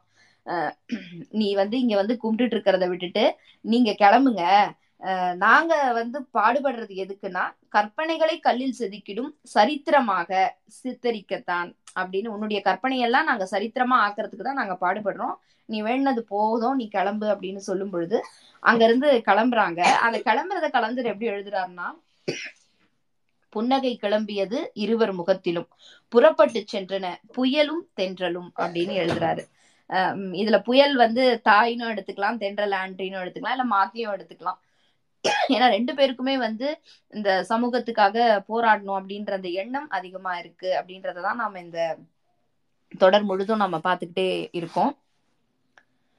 ஆஹ் பகலும் இரவும் அஹ் மாறி மாறி எண்ணற்ற தடவை அஹ் எத்தனையோ வந்து போயின, பாவேல் மட்டும் வரவில்லை அப்படின்னு அடுத்த அத்தியாயத்துல தொடங்குறாரு. ஆஹ் தாய்க்கு அதுதான் கவலையா இருக்கு. ஆஹ் இந்த மகன் வந்து எப்பதான் வருவான், அஹ் இவ்வளவு நாட்கள் ஆகியும் அவனை வந்து விடுதலை செய்யலையே அப்படின்னு. அஹ் துண்டறிக்கைய வந்து தொடர்ந்து அஹ் நிலோவ்னா கொடுத்துக்கிட்டு தான் வரா. அவளுடைய வேலை என்னவா இருக்குன்னா, விழிப்புற்ற தொழிலாளரை தூங்காமல் பார்த்து கொள்வதுதான் அவளுடைய வேலை. பல நேரங்கள்ல வந்து அவளை வந்து பரிசோதிக்கிறாங்க, ஏன்னா அந்த ஆலைக்குள்ள போகும் பொழுது பரிசோதிக்கிறாங்க. ஆனாலும் ரொம்ப அழகா திறமையா அவங்கள வந்து ஏமாற்றி அவ வந்து அந்த அறிக்கைகளை அஹ் கொடுத்துட்டு தான் வரா. ஆஹ் அதே போல சில நேரத்துல என்ன பண்ணுவா, வெள்ளிக்கிழமை தான் அறிக்கைகள் வருதுன்னு இவளா பரப்பி விட்டு ஆனா வியாழக்கிழமையே கொடுத்து விட்டுருவா. அந்த மாதிரி ரொம்ப சமயோசிதமா நிறைய அஹ் செயல்களை வந்து களப்பணியா அவ செஞ்சுக்கிட்டு வரா. அப்போ அவளை வந்து சோதனை செய்யறாங்கன்னு வச்சுக்கோங்க. அவங்க கிட்ட அப்ப வந்து எதுவுமே கிடைக்காது அவங்களுக்கு. அப்ப வந்து என்ன பண்ணுவான்னா, ஒரு முதியவளாக இருக்கக்கூடிய என்னை வந்து நீங்க அவமானப்படுத்துறீங்க அப்படின்னு ரொம்ப கோபமா அவங்க கிட்ட பேசுவா. அதிகார வர்க்கத்தையும் ஆலையார் ஆதிக்கத்தையும் போலீஸ் துறையினர் புலிவேஷ ஆட்டத்தையும் அட்டகாசமாய் சமாளித்து கொண்டு ஆசை மகன் பாவேலின் இயக்கத்தை அன்னை நிலோவ்னா தன்னால் இயன்ற வரையில் தனக்கு தெரிந்த வரையில் ஆண்ட்ரியின் தார்மீக உதவியுடன் நடத்துகின்ற பணியில் பங்கேற்று கொண்டிருந்தாள் அப்படின்னு கலைஞர் வந்து தாய் என்ன பண்றா அப்படின்ற அந்த நிகழ்ச்சி ரொம்ப அழகா எழுதியிருப்பாரு. ஆஹ் இப்ப வந்து ஆண்ட்ரியும் பாவேலும் அவங்களுடைய உறவு வந்து நண்பர்கள் அப்படின்றத தாண்டி அண்ணன் தம்பி உறவு போல அப்படின்றதுதான் ஆஹ் நம்ம அந்த படிக்கும் பொழுது நம்மளால புரிந்து கொள்ள முடிகிறது. அந்த தாய்க்கு வந்து ரெண்டு பேருமே ஆஹ் பிள்ளைகள் போலதான் அப்படின்ற அந்த ஒரு நிகழ்வையும் கலைஞர் அடுத்தடுத்த வரிகள்ல எழுதிக்கிட்டே போறாரு. ஆஹ் ஒரு நாள் வந்து ஒரு பெண் வருகிறாள். ஒரு பெண் வந்து என்ன கேட்கிறா அப்படின்னா, ஆண்ட்ரி வந்து இருக்காரா அப்படின்னு கேட்டு நிலோவ்னா கிட்ட கேட்கிறா. அந்த கேட்டுட்டு வணக்கம் காம்ரேட் அப்படின்னு ஆண்ட்ரிய பார்த்த உடனே சொல்லிட்டு ஆஹ் அவங்கிட்ட போய் ஒரு பொட்டலம் ஏதோ கொடுக்கணும். அதை வந்து கொடுத்துட்டு போகும்பொழுது நான் வரேன் காம்ரேட் அப்படின்னு சொல்லிட்டு போறா. ஆஹ் அந்த பெண் போகக்கூடிய அழகையே வந்து தாய் பார்த்துக்கிட்டு இருக்கா. பார்த்துட்டு அவ சொன்னா இல்லையா காம்ரேட் அப்படின்னு, அதை தன்னுடைய வாய்க்குள் ஒரு முறை சொல்லி கொண்டாலாம். அப்போ மேரியா அந்த இடத்துல வரா. மேரியா வந்துட்டு இந்த கூட்டத்தை பத்தி உனக்கு தெரியாதா, இந்த கூட்டம் வந்து தங்களை ஒருவரை வரை காம்ரேட் அப்படின்னு தான் சொல்லிப்பாங்க. அஹ் இளம் பெண்கள் நகரத்திலிருந்து நாள்தோறும் அஹ் இந்த மாதிரி காம்ரேட்னு சொல்லிக்கிட்டு பல பேர் வராங்க. அஹ் காம்ரேட்னா என்ன தெரியுமா, தோழராம் தோழியராம் ஆஹ் அப்படின்னு மேரியா சொல்லிட்டு அந்த இடத்துல சாப்பாட்டு கூடைய வந்து கொடுத்துட்டு அவ கிளம்பி போறா. ஆஹ் அன்னை வந்து பல அவளுடைய மனத்துல வந்து பல எண்ணங்கள் வந்து ஏற்படுது. ஆஹ் அந்த பொண்ணு எவ்வளவு அழகா இருந்தா அப்படின்னு நினைக்கிறா. அழகு அப்படின்றத என்னவா அன்னை கருதுறா அப்படின்றத அடுத்தடுத்த வரிகள்ல கலைஞர் எழுதுறாரு. அவ ரொம்ப எளிமையா இருக்கா. கழுத்து காது அப்படின்ற இடத்துல எல்லாம் எந்த நகையுமே போடல.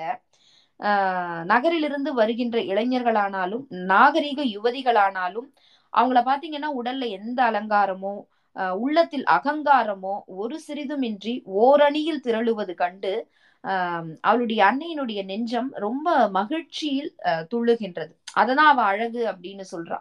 இந்த பிள்ளைகள் வந்து ஆக்கப்பூர்வ வெற்றி காண வேண்டும் அப்படின்னு மனதார அவள் நினைக்கின்றாள். ஆஹ் அவங்க வந்து ஒரு தியாக வாழ்க்கை வாழ்கிறார்கள். ஏன்னா எல்லோருமே வந்து ரொம்ப இளைஞர்களாக இருக்கக்கூடியவர்கள், ரொம்ப வயதானவர்கள்லாம் கிடையாது. ஆனா அந்த இளமை அப்படின்னு வரும் பொழுது அந்த வயதிற்கே உண்டான எந்த கொண்டாட்டத்திலும் அவங்க ஈடுபடாம இப்படி இந்த மக்களுக்காக உழைக்கணும் அப்படின்ற அந்த எண்ணம் அவங்க கிட்ட இருக்கு இல்லையா, அதுக்காக அவங்க வந்து ரொம்ப நீண்ட காலம் அஹ் நல்லபடியா இருக்கணும் அப்படின்னு அவளுடைய மனது வந்து ஏங்குகிறது.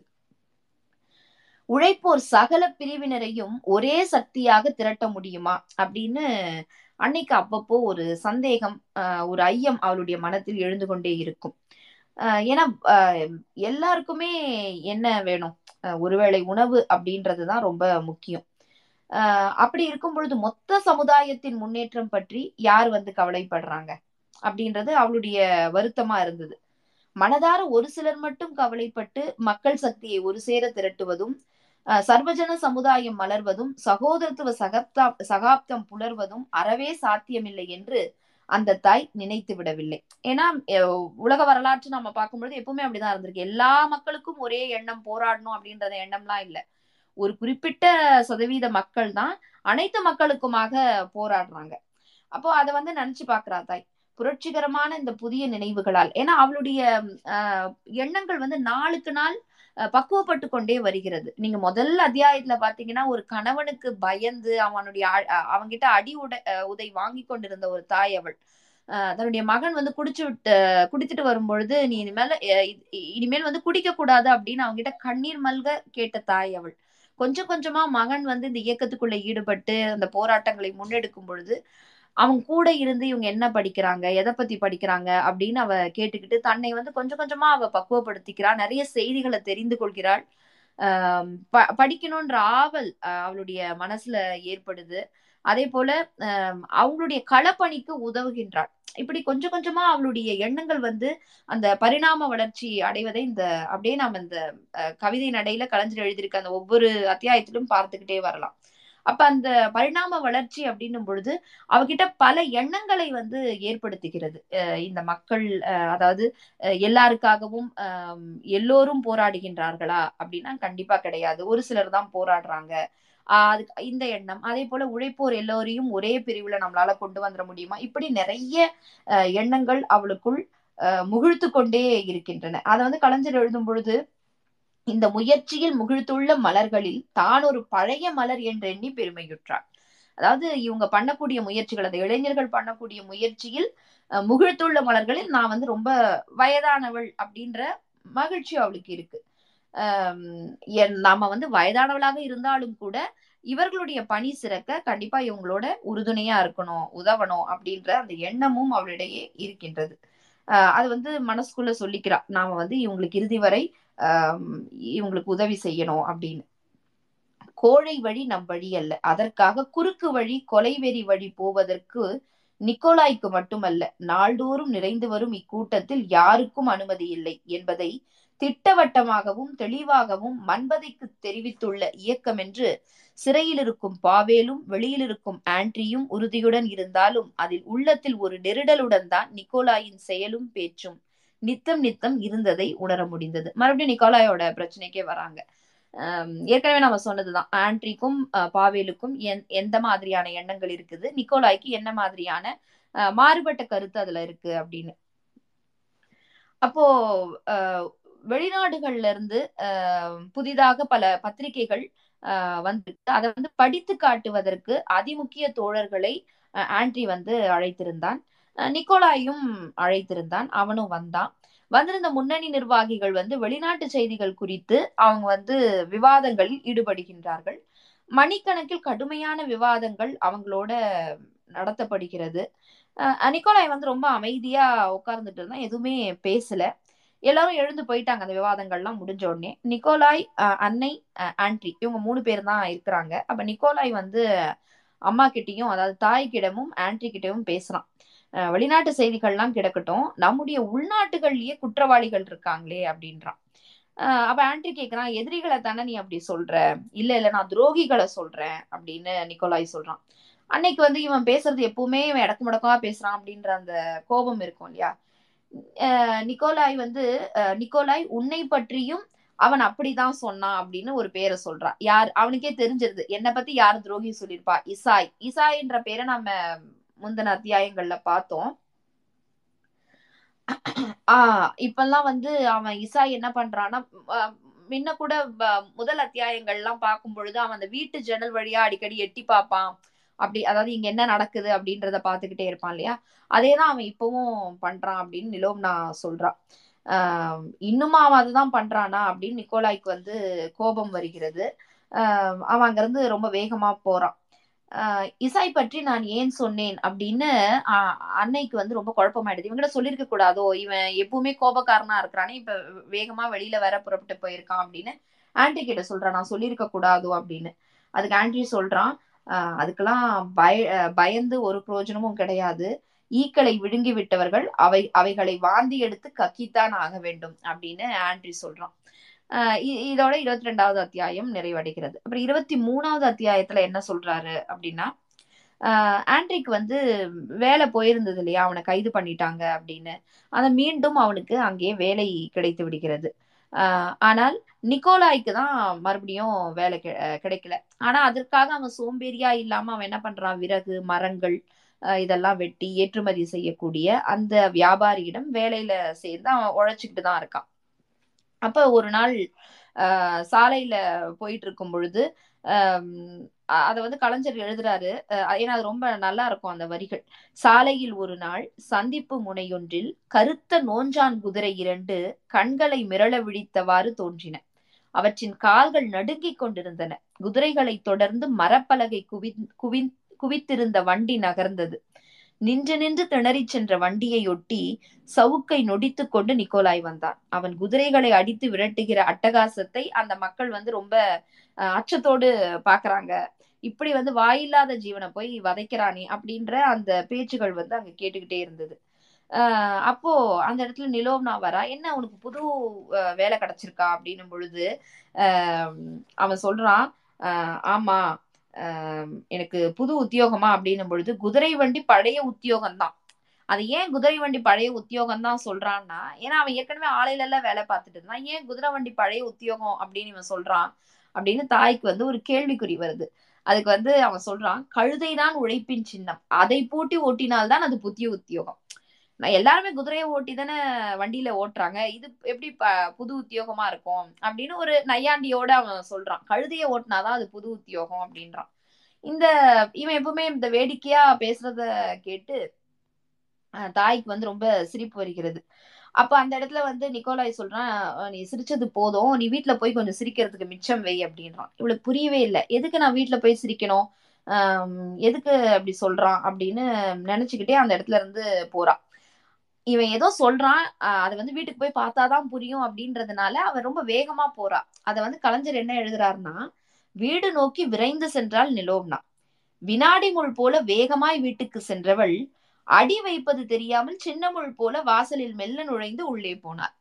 அஹ் எப்படி வினாடி முள் வேகமா போகுமோ அது போல வேகமா போனா, ஆனா வீட்டுல வந்து சத்தம் போடாம உள்ள நுழையணும் அப்படின்றதுக்காக கலைஞரை பயன்படுத்தக்கூடிய அந்த ஓமை வந்து சின்ன முள் போல வாசலில் மெல்ல நுழைந்து உள்ளே போனார். அப்ப ரெண்டு பேர் பேசிட்டு இருக்கிற சத்தம் கேக்குது. ஆஹ் அவள் அவளுடைய கண்களால் அவளால நம்பவே முடியல. அங்க வந்து பாவேல் வந்து விடுதலையாகி இருந்தான். அப்போ அத அஹ் அந்த கலைஞர் வந்து எழுதுறாரு, ஒரு வைகரை பொழுதில் ஒரு பொருளை பார்க்க விழிகளை கசக்கி கூர்மையாக்கி கொள்வது போல அவளும் செய்து கொண்டாள்.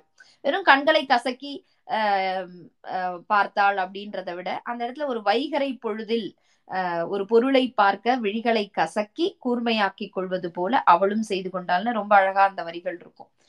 ஆஹ் இன்னொரு இடத்துல எழுதுறாரு, நடுக்காட்டுல விடப்பட்ட நாயகி வந்து நான் எங்க இருக்கிறேன் அப்படின்னு கேட்பாங்கல்ல, அந்த மாதிரி நிலோவ்னாக்கு தோணுச்சு அப்படின்னு எழுதியிருக்கிறாரு. ஏன்னா தன்னுடைய மகனை பார்த்த ஒரு மகிழ்ச்சி. அப்ப பாவேல் கிட்ட கேக்குறா, எப்ப வந்து நீ விடுதலையான அப்படின்றத எப்படி கேக்குறா. ஒரு தாய் வந்து மகனை பல நாட்களுக்கு பிறகு பல மாதங்களுக்கு பிறகு பாக்குறா. அத கலைஞர் எழுதக்கூடிய அந்த வரிகள் ரொம்ப அருமையா இருக்கும். நாடி நரம்பு அத்தனையும் அதிர கேட்டாள். ஆஹ் அத அதை நீங்க படிக்கும் பொழுதே ஒரு தாய் வந்து எப்படி வந்து தன்னுடைய மகனை பார்த்து கேட்டிருப்பா அப்படின்றத நம்மளால உணர முடியும். கொஞ்சம் குரல் உயர்த்தி அதே நேரத்துல கொஞ்சம் அழுகை கலந்து ஆஹ் கேட்டிருப்பா அப்படின்றத நம்மளால கற்பனை செய்து கொள்ள செய்து செய்து பார்த்து கொள்ள முடியும். அப்ப பாவேலினுடைய உதடுகளும் அப்படியே வந்து துடிக்குது. ஏன்னா அவனுக்குமே வந்து அஹ் கண்கள் எல்லாம் கலங்குது. அப்போ அஹ் அம்மாவும் பிள்ளையும் ரொம்ப நேரம் பேசிக்கல. ஆஹ் அந்த தாய் வரு தாயினுடைய விரல்கள் வந்து நடுங்குது. அதை தன்னுடைய கரங்களால் அழி அழுத்தி பிடித்து கொள்கிறான் அவன் அஹ் பாவேல்.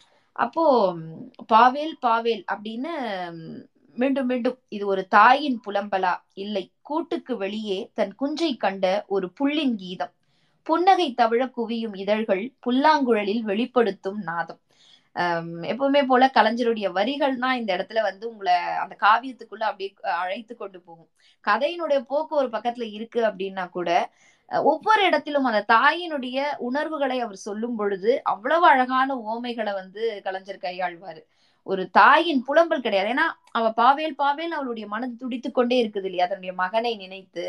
அது ஒரு தாயின் புலம்பல் அப்படின்றத தாண்டி கூட்டுக்கு வெளியே தன் குஞ்சை கண்ட ஒரு புள்ளின் கீதம் அப்படின்னு ரொம்ப அழகா ஆஹ் சொல்றாரு. ஒரு பறவை வந்து தன்னுடைய அஹ் குஞ்ச வந்து பார்க்கும் பொழுது அந்த கூடுக்குள்ள இல்ல, அது வெளியில எங்கேயோ தொலைஞ்சிருச்சோ அப்படின்னு பார்த்து கடைசியில அது வெளியில இருக்கும் இல்லையா, அப்ப அந்த தாய் பறவைக்கு ஒரு மகிழ்ச்சி இருக்கும், பரவாயில்ல அது இங்கதான் இருக்கு அப்படின்னு. அதை வந்து உங்களால கற்பனை பண்ணி பார்க்க முடியும், அந்த மகிழ்ச்சி அந்த தாய்க்கு எப்படி இருக்குன்றத அது ரொம்ப அழகா அந்த வரிகள்ல வந்து வெளிப்படுத்துறார் கலைஞர். அதை தாண்டி புன்னகை தவிழ குவியும் இதழ்கள் புல்லாங்குழலில் வெளிப்படுத்தும் நாதம். ஆஹ் உனக்கு வந்து எவ்வளவு சங்கடம் எனக்கு தெரியும் அப்படின்னு அவ ஆண்ட்ரி சொல்றான். பிறப்பதற்கு முன்பு குழந்தையின் நலத்துக்காக ஆஹ் தாய் வந்து மருந்து சாப்பிடுவா. ஆஹ் மன்னிக்கணும், இதை வந்து பாவேல் சொல்றான். ஆஹ் அதாவது பிறக்கிறதுக்கு முன்னாடி குழந்தை நல்லா பிறக்கணும்ன்றதுக்காக மருந்து சாப்பிடுவாங்க. நான் பிறந்த பிறகும் எனக்காக உனக்கு பிடிக்காத கசப்பு மருந்து சாப்பிட்டு இருக்கிற நீ, ஆஹ் ஒத்து வராத கருத்துள்ள பாட்டுக்கு நீ ஒத்து வந்து குரல் கொடுத்திருக்கிறாய். பின்னர் அந்த கருத்துள்ள பாட்டையே மெட்டமைத்து இந்த பிள்ளைக்காக நீ பாடி இருக்கிறாய். பாவேலுக்கு அதுதான் ரொம்பவே மகிழ்ச்சி. தன்னுடைய தாய் அஹ் நம்ம வந்து சிறையில இருந்த பொழுதும் அஹ் தான் விட்டு சென்ற பணியை விடாமல் அஹ் செய்திருக்கிறாள் அப்படின்றதுதான் அவனுக்கு வந்து ரொம்ப மகிழ்ச்சி தருகிறது. ஆஹ் அப்ப வந்து ஆண்ட்ரி சொல்றான், அஹ் பாடி இருக்கிறாய் அல்ல பாவேல், இப்போதும் பாடிக்கொண்டிருக்கிறார் அப்படின்னு ஆண்ட்ரி சொல்றான். ஆஹ் அப்ப வந்து அஹ் இவ தாய் சொல்றா, சரிவா சாப்பிடலாம் அப்படின்னு. பாஷான் தானே அவன் தன்னுடைய மகனை அழைப்பாள். சாப்பிடலாம் அப்படின்னு சொல்லும் பொழுது, ஆஹ் இல்ல எனக்கு வந்து நீ வந்து சிறையில சாப்பிட்டியா அப்படின்னு கேட்கிறா. இல்ல இல்ல நான் சாப்பிடல, இந்த செய்தி கிடைத்தவுடன் எனக்கு தண்ணீர் கூட இறங்கல அப்படின்னு சொல்லி ஆஹ் பாவேல் வந்து சிரிக்கிறான்.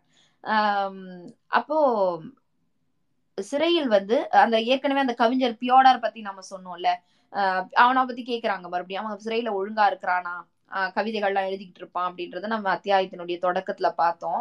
ஆஹ் அப்ப வந்து அவன் எப்படி இருக்கிறான் அப்படின்னு கேட்கும் பொழுது அவனையும் விரைவில் விட்டு விடுவார்கள். ஆஹ் நம்ம அந்த சிறைக்குள்ள இருக்கக்கூடிய ஒரு குமாஸ்தா கூட தான் நிக்கோலாய்க்கும் பிரச்சனை. அந்த ஆஜர் சிட்டை குமாஸ்தா இசாய், ஆஹ் அவன் வந்து ஒரு சாட்சி சொல்லணும். அந்த சாட்சி அஹ் என்ன சொல்லுவான் அப்படின்றதுலதான் ஆஹ் விடுதலையாவதும் அங்கேயே கிடந்து அந்த கவிஞர் சாவதும் இருக்கு அப்படின்னு ஆண்ட்ரி சொல்றான். அஹ் இசாயை பற்றித்தான் எனக்கு கவலை, அஹ் இந்த நிக்கோலாய் அவனை என்ன செய்வானோ அப்படின்னு தாய் வந்து மீண்டும் வருத்தப்படுகிறாள். அதெல்லாம் ஒன்றும் நடக்காது அஹ் அப்படின்னு சொல்லிட்டு ஆண்ட்ரி வந்து இறைவன் அப்படின்னு தொடங்குறான்.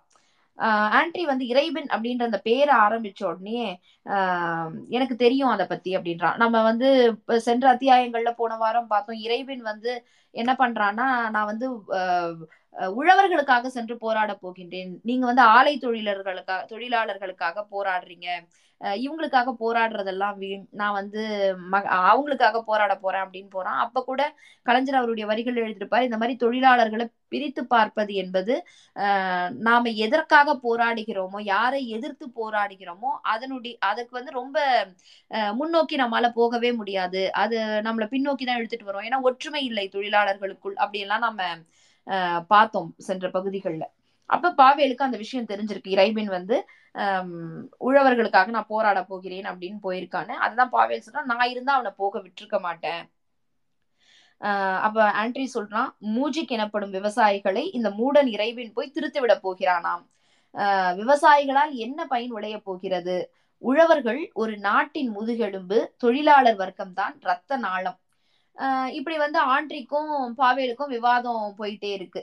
அப்போ அன்னை வந்து குறுக்கிட்டு, அஹ் மனிதன் உயிர் வாழ ரெண்டுமே தானே வேணும், ரத்த நாளமும் வேணும் முதுகெலும்பும் வேணும், அதனால பிரித்து பார்க்க வேண்டாமே ஆஹ் அப்படின்னு சொல்றான். அப்ப பாவேல் கேக்குறான் அம்மா கிட்ட, நீ படிக்க தொடங்கி இருக்கிறாமே அப்படின்னு கேக்குறான். ஏன்னா நம்ம போனவா போன மாதம் பார்க்கும் பொழுது பார்த்தோம், அம்மா வந்து எழுத்து கூட்டி கொஞ்சம் கொஞ்சமா படிக்கிறா அப்படின்னு. அஹ் யார் உனக்கு சொன்னது அப்படின்னும் பொழுது, அஹ் அன்னை படித்தால் அது அனைத்துலக செய்தி அல்லவா அப்படின்னு சொல்றாங்க. அவங்களுக்குள்ள சிரித்து கொள்கிறார்கள், ரொம்ப மகிழ்ச்சியா இருக்காங்க. அப்போ வசந்த காலம் வந்தது, வறியோர் வாழ்வில் அல்ல இயற்கை மாறுதலால் ரஷ்ய பூமியில் அப்படின்னு கலைஞர் இருபத்தி நான்காவது அத்தியாயத்தை தொடங்குறாரு. ஆஹ் ரஷ்யால வந்து அந்த வசந்த காலம், அதாவது இளவேநீர் காலமாக இருக்கட்டும், பனிக்காலம், இந்த ஒவ்வொரு பருவ காலமும் ஆஹ் வந்து நல் நன்றாகவே வந்து தெரியும். இப்போ ஆஹ் பெரும்பாலும் தமிழ் நிலத்தை சார்ந்தவர்களுக்கு அந்த டிஸ்டிங்டிவ் சீசன்ஸ் அப்படின்றது நம்மளுக்கு பெருசா நாம வந்து அறிஞ்சிருக்க மாட்டோம் இல்லையா. ஆனா வெளிநாடுகள்ல பார்க்கும் பொழுது, ரஷ்யா போன்ற நாடுகள்லாம் அவங்களுக்கு அந்த இளவேநீர் காலம் அப்படின்றது ரொம்ப நல்லாவே தெரியும். அஹ் அந்த பறவைகளுடைய அஹ் ஒலியாக இருக்கட்டும், ஏன்னா அவங்களுக்கு ஃபுல்லா அந்த பனி இருக்கும், பனிக்கு அப்புறம் அஹ் கொஞ்சம் கொஞ்சமா அந்த இளவேநீர் காலம் வருகின்ற பொழுது அது அவங்களுக்கு ரொம்ப மகிழ்ச்சியை கொடுக்கும். அதை பத்தி கலைஞர் ரொம்ப அழகா எழுதுறாரு. வீடுகளிலும் மேடுகளிலும் மலை முகடுகளிலும் படிந்திருந்த பனிப்பாறைகள் உருகி வழிந்தோட தொடங்கின. கதிரொளியை அடிக்கடி காண முடிந்தது. உழைக்கும் மக்களை உற்சாகப்படுத்தியும் இயற்கையை போற்றியும் உரிமைகளுக்கு போர்க்குரல் எழுப்பியும் உத்வேகம் அளிக்கும் மேதின விழாவும் வருகிற காலம் அக்காலம். அப்ப அந்த இளவேனில் காலம் அப்படின்றது வெறும் பருவத்துக்கு மட்டும் கிடையாது, இந்த உழைக்கக்கூடிய மக்களுக்கும் அஹ் மேதின விழாவாக அது வருகிறது. அப்போ அதை எப்படி சிறப்பா கொண்டாடணும் அப்படின்னு ஆண்ட்ரியும் பாவேலும் அவர்களுடைய குழுவினரும் அடிக்கடி பேசிக்கிறாங்க. அஹ் Fyodor Mazhin, Yakov Soma, சமாயலோவ், Vasily குசே, Trigonov இந்த தோழர்கள் அந்த குழுவில் கூறிய கருத்து அப்படின்றது எல்லாம் என்ன அப்படின்னு தொகுத்து பாத்தீங்கன்னா, ஆயுதமேந்தி ஆர்ப்பாட்டம் நடத்துவோம் அப்படின்றதுதான். ஆனா ஆண்ட்ரி, பாவேல், சோமோ இவங்க யாருமே அஹ் அந்த ஆயுதம் ஏந்தி ஆர்ப்பாட்டம் நடத்துவதில் இவங்களுக்கு விருப்பமே கிடையாது. அதனால ரெண்டு குழுவினருக்கும் அஹ் மிகப்பெரிய விவாதம் நடக்குது. அப்ப ஈகோர் வந்து தலையிட்டு என்ன சொல்றான்னா, ஆஹ் என் காலணிகள் பழசாகி கிழிந்து தேய்ந்து போய்விட்டன. அவைகளை நான் வீசி எறிந்து விட்டு புதிய காலணிகள் அணிய போகிறேன். அவற்றை ஆயுதங்களாக கருதி கொள்வேன். போராட முனைவதை விட போராடி பழைய சமுதாயம் திருத்துதல் என்பதை விடுத்து புதிய சமுதாயம் படைப்பதே புத்திசாலித்தனம் என்று ஈகோர் ஆஹ் அந்த இடத்துல வந்து சிரிச்சுக்கிட்டே சொல்றான். ஆயுத போராட்டமோ ஆர்ப்பாட்டமோ கூடாது என்பதற்கு அவன் சொன்ன உதாரணம் அன்னைக்கு வந்தும் பிடிச்சிருக்கு அப்படின்றத அவங்க பேசும் பொழுது அஹ் அந்த வரிகள்ல இருந்து நம்மளால புரிஞ்சுக்க முடியும். அப்பொழுது பாவேல் என்ன சொல்றான்னா, சிரித்து சிரித்து எந்த மனிதன் பேசுகிறானோ அவன் நெஞ்சில் நிரம்ப வேதனை இருக்கும் என்று. நாம இதை வந்து படிச்சிருக்கோம். ஆஹ் சார்லி சாப்ளினை பத்தி படிக்கும் பொழுது அஹ் அவருடைய வாழ்க்கை வரலாறு எல்லாம் படிக்கும் பொழுது கூட இதை படிச்சிருக்கோம் இல்லையா. அஹ் எவ்வளவு சிரிக்க வைக்கிறாரோ அதுக்கு பின்னாடி அவ்வளவு வந்து அவருடைய வாழ்க்கையில நிறைய போராட்டங்களை அவர் பார்த்திருக்கிறார் அப்படின்றத படிச்சிருக்கோம். அப்ப அதை வந்து பாவேலுடைய வரிகளாக கலைஞர் எழுதுகிறார். யாருக்கு வந்து ரொம்ப சிரிக்க சிரிக்க பேசுறாங்களோ அவங்க மனசுக்குள்ள நிறைய வேதனை இருக்கும். வேறொரு நகரத்து சிறையிலிருந்து அஹ் நட்டாஷாவும் அந்த இடத்துக்கு வந்திருக்கா. ஆஹ் நட்டாஷா, ஆண்ட்ரி இவங்க ரெண்டு பேருக்குமே வந்து ஒரு பற்று இருக்கு அப்படின்றத நம்ம பல அத்தியாயங்களுக்கு முன்பே பார்த்தோம். ஆஹ் மேதின விழாவை ஆஹ் ஏற்பாடு செய்யக்கூடிய அந்த குழுல வந்து சாஷாவும் ஆஹ் இருக்கிறதுனால அவளும் அடிக்கடி வந்து போறா. அப்போ ஒரு நாள் வந்து குழுல உரையாடி விட்டு சாஷா வெளியில போறா. ஆஹ் ஆஹ் பாவேலும் வெளியில போறான். அப்போ சாஷா வந்து கேக்குறா அவங்கிட்ட. அப்ப வந்து அவங்க நினைச்சுக்கிறாங்க அஹ் அவங்க தனியா இருக்கிறாங்க அப்படின்னு. ஆனா அன்னை வந்து அந்த ஜன்னலோர கதவு கிட்ட நின்று இவங்க இவங்க பேசுறது வந்து அவளுக்கு காதுல விழுது. ஆஹ் மேதின கொடியை வந்து நீ தான் தூக்கிட்டு போறியா பாவேல் அப்படின்னு சாஷா கேக்குறா. ஆஹ் ஆமா நான் தான் தூக்கிட்டு போறேன், அதுல என்ன, நீ வந்து ரொம்ப பெருமைப்படணும் அதுக்கு அப்படின்னு சொல்லும் பொழுது ஆஹ் அவ சொல்றா, மறுபடியும் உன்னை சிறையில அடைச்சிருவாங்க பரவாயில்லையா அப்படின்னு கேட்கும் பொழுது ஆஹ் நம் நமக்காகவே சிறை கட்டப்பட்டது என்று நாம் நம்புவது தவறல்லவே அப்படின்னு பாவேல் சொல்றான். ஆஹ் குற்றவாளிகளுக்காக கட்டியது, அங்கு கொடி தூக்கியவர்களை கூட அடைப்பார்கள். கொடி தூக்குவது குற்றம் என்றால் நானும் அந்த குற்றவாளியாவது நியாயம்தானே. ஆஹ் அப்ப வந்து சாஷா சொல்றா, இந்த பொறுப்பை வேற யாருக்கிட்டாவது கொடுத்துடலாம்ல அப்படின்றா. என் தலையை வெட்டி விட்டு வேறு தலை வாங்கி ஒட்டி கொள்வதா அப்படின்னு அவன் கேக்குறான். அப்ப நீ என்னதான் பண்ண போற அப்படின்னு சாஷா கேட்கும்போது நான் அதே தான் உங்ககிட்ட கேக்குறேன் அஹ் அப்படின்னு சொல்றா அவ. நல்லா சிந்திச்சு பாரு, ஆண்ட்ரிக்கும் உனக்கும் ஆஹ் மக்கள் கிட்ட நிறைய செல்வாக்கு இருக்கு. மே தினத்தில் நீங்க கொடி தாங்கி சிறை சென்றால் வெளியில இருந்து யாரு வந்து போராடுறது மறுபடியும் அப்படின்னு, நான் எடுத்த முடிவை மாத்திரதா இல்ல அப்படின்னு சொல்றான். நான் விரும்பி கேட்கிறேன், அப்ப கூட மாத்திக்க மாட்டியானா, நீ என்னை வெறுத்தால் கூட இதுதான் முடிவு அப்படின்றான். அஹ் ஒருவேளை உன்னை வெகு காலத்துக்கு நா நாடு கடத்திட்டாங்கன்னா என்ன பண்ணுவேன்? ஏன்னா ரஷ்யால அந்த ஒரு தண்டனையும் அவங்க கொடுத்தாங்க, சைபீரியாவுக்கு நாடு கடத்திடுவாங்க. அப்போ அப்படி பண்ணிட்டாங்கன்னா என்ன பண்ணுவேன் அப்படின்னு சொல்லும் பொழுது கடத்தப்படும் நாட்டில் கூட நான் என்னுடைய கடமையை தொடர்வேன் அப்படின்னு சொல்றான். ஆஹ் சாஷாக்கு இதுக்கு மேல பேசுறதுக்கு ஒண்ணும் இல்லை. அவ தழுதழுத்த குரலில் சரி நான் வருகிறேன் அப்படின்னு சொல்லிட்டு அங்கிருந்து போய்விடுகிறாள். ஆனா தாய் வந்து இவங்களுடைய உரையாடலை கேட்டுவிட்டு அவளுக்கு மனது வந்து மறுபடியும் பதபதைக்குது. இவன் மறுபடியும் சிறைக்கு போயிடுவான் தன்னுடைய மகன் அப்படின்றத ஆஹ் நினைக்கும் போதே அவளுக்கு அந்த சோகம் வந்து வருகிறது. மேதின விழா ஊர்வலம் நான் தான் கொடி பிடித்து தலைமையேற்று நடத்துகிறேன், இது தாய்க்கு தானே பெருமைன்னு அம்மா அவங்கிட்ட வந்து கேக்குறா. நீ போறியா மேதின விழா பற்றின்னு கேக்குறா. உடனே அவன் சொல்லிடுறான். அவனுக்கு புரிஞ்சிருது அம்மா வந்து கேட்டிருக்கான் நம்ம சாஷா கிட்ட பேசினது அப்படின்ட்டு அவனே சொல்லிடுறான். அப்போ ஆமா ஆமா எனக்கு பெருமைதான் அப்படின்னு தன்னுடைய கண்ணீரை வந்து கட்டுப்படுத்திக்கிட்டு அவ சொல்றா. அப்போ பாவேல் சொல்றான், சாவை நாடி செல்லும் மைந்தர்களை சந்தோஷமாக வழி அனுப்பும் தாய்மார்கள் எப்பொழுது தோன்றுவார்களோ அப்படின்னு அவன் கேக்குறான். ஆஹ் உடனே வந்து தாய் வந்து அவனுடைய கைகளை பற்றி கொண்டு, நான் எதுவுமே சொல்லல, உன்னுடைய வழியில் குறுக்கிடவில்லை, ஆனா எனக்கு வேதனையா இருக்கு, அதை நான் வெளிப்படுத்துறேன், அதுக்கு ஏன் வந்து உன்னுடைய சொற்கள் வந்து இவ்வளவு கூர்மையா வருது அப்படின்னு அவ கேக்குறா. ஒரு மனிதனை சுதந்திரமாக வாழ விடாமல் தடுக்கிறது தாய்ப்பாசம் அப்படின்னு பாவேல் எழுதுறதா சொல்றதா கவி கலைஞர் எழுதுறாரு. அப்ப வந்து தாய் சொல்றா, அஹ் அப்படி சொல்லாத பாஷா, உன் தோழர்களுக்காக நீ அதை செய்தே தீர வேண்டும், யாருக்காகவும் இல்லை, எனக்காகவே தான், என் மனசாட்சிக்காகவே அப்படின்னு சொல்றா தாய். நீ வந்து தாராளமா நீ என்ன செய்யணும்னு நினைக்கிறியோ அதை செய் அப்படின்னு. ஆஹ் அப்ப வந்து ஆண்ட்ரி சொல்றான், நீ ஏன் அம்மாவை வந்து எப்ப பாரு கஷ்டப்படுத்திக்கிட்டே இருக்க அப்படின்னு சொல்லும் பொழுது, ஆமா நீ உபதேசம் செய்ய வந்துட்டியா அப்படின்னு ஆண்ட்ரி கிட்ட அவன் கோபம் கோபமா பேசுறான். நாம எல்லாரும் செஞ்சு சேர்ந்துதானே இந்த வேலை பாக்குறோம் ஆஹ் அப்படின்னு அவங்க அவங்களுக்குள்ள ஒரு ஆஹ் விவாதம் நடந்துகிட்டே இருக்கு. ஆஹ் நமது துன்பமும் வேறு இன்பமும் வேறு அப்படின்னு அம்மா சொல்றா. ஏன்னா நான் நாம வந்து போற பாதை அப்படின்றது ரொம்ப பல பிரச்சனைகள் நிறைந்த பாதை. அப்போ மற்ற சாதாரண மக்களுக்கு இருக்கக்கூடிய இன்பம் துன்பத்துல இருந்து நமக்கு வேறுபட்ட இன்பம் துன்பம் தான் அப்படின்னு அவ சொல்றா. அப்படின்னு தாய்க்கு வந்து ஒரு பழைய நினைவும் வருது. அவளுடைய திருமணத்தின் போது அவங்க அப்பா வந்து அவகிட்ட அறிவுரையாக சொன்னது என்னன்னா, முகத்தை கோணுவதால் எந்த பயனும் இல்லை, சந்தர்ப்பம் ஒரு முறைதான் வரும், முட்டாள்தனமாக ஒருவன் உன்னை மனம் புரிய வந்தால் உடனே அவனை மணக்க ஒப்புக்கொள், பிறகு குழந்தைகள் உனக்கு மனச்சுமைதான் அப்படின்னு அவங்க அப்பா சொல்லியிருக்கிறாரு. ஆஹ் அந்த சொற்கள் வந்து நிலோவ்னா மனத்தில் எதிரொலித்து கொண்டே இருக்கின்றது. ஆனா இப்ப மகன் வந்து அவனுக்கு சுமையா இல்ல, சுவையாகத்தான் இருந்தான் அப்படின்னு கலைஞர் வந்து அந்த அத்தியாயத்தை நிறைவு செய்கிறார். அப்போ அன்னை வந்து சொல்றா, வாங்க எல்லாரும் போய் தேநீர் அருந்தலாம் அப்படின்னு சொல்றா. இதோட இருபத்தி நான்காவது அத்தியாயம் நிறைவடைகின்றது. அடுத்த மாதம் இருபத்தி ஐந்தாவது அத்தியாயத்துல இருந்து நாம பார்க்கலாம். இந்த வாய்ப்பை வழங்கிய பெரியார் அம்பேத்கர் படிப்பு வட்டத்திற்கு நன்றி. நன்றி தோழர். தோழர்கள் வேற யாருக்காச்சும் இதை பற்றி கருத்துக்கள் இருந்தால் பகிர்ந்துக்கலாம். நீங்கள் ஹேண்ட் ரைஸ் பண்ணுங்க, உங்களை நான் ஸ்பீக்கராக மாற்றி விடுறேன்.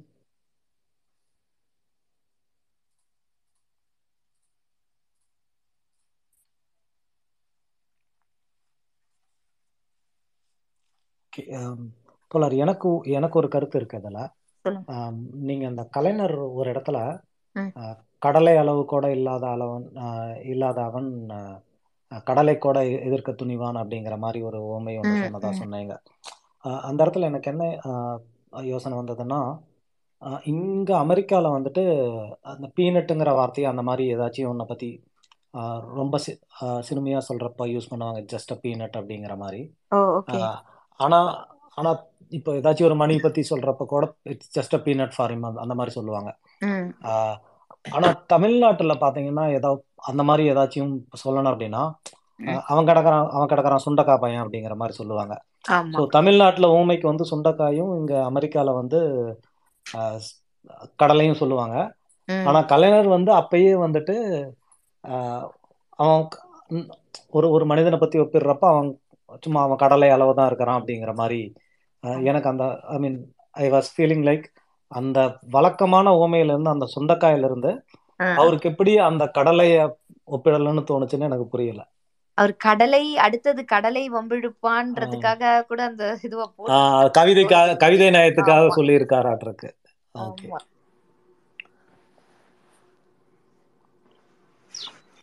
வணக்கம் வணக்கம். ரொம்ப ரொம்ப அழகா படிச்சுட்டு இருந்தீங்க. ரொம்ப அழகா அந்த நாங்களே படிக்கிற மாதிரி உணர்வு பூர்வமா சொல்லிட்டு இருந்தீங்க. அப்புறம் வந்து ஆஹ் தாய்ப்பாசம் தான் தனி மனிதனின் சுதந்திரத்தை ஆஹ் பாதிக்கிறது, தடுக்கின்றது அப்படிங்கிற அதை படிக்கும் பொழுது எனக்கு அப்படியே ஆஹ் என்ன சொல்றதுன்னே தெரியல. அதுக்கடுத்து அந்த தாயினுடைய பதில் கேட்டதும் மகிழ்ச்சியா இருந்துச்சு. இதெல்லாம் புறநானூற்று காட்சி அப்படியே கண் முன்னாடி கொண்டு வர மாதிரி இருந்தது. ரொம்ப அழகான ஒரு செயல். இந்த பணி தொடரட்டும். வாழ்த்துக்கள். நன்றி நன்றி தோழி.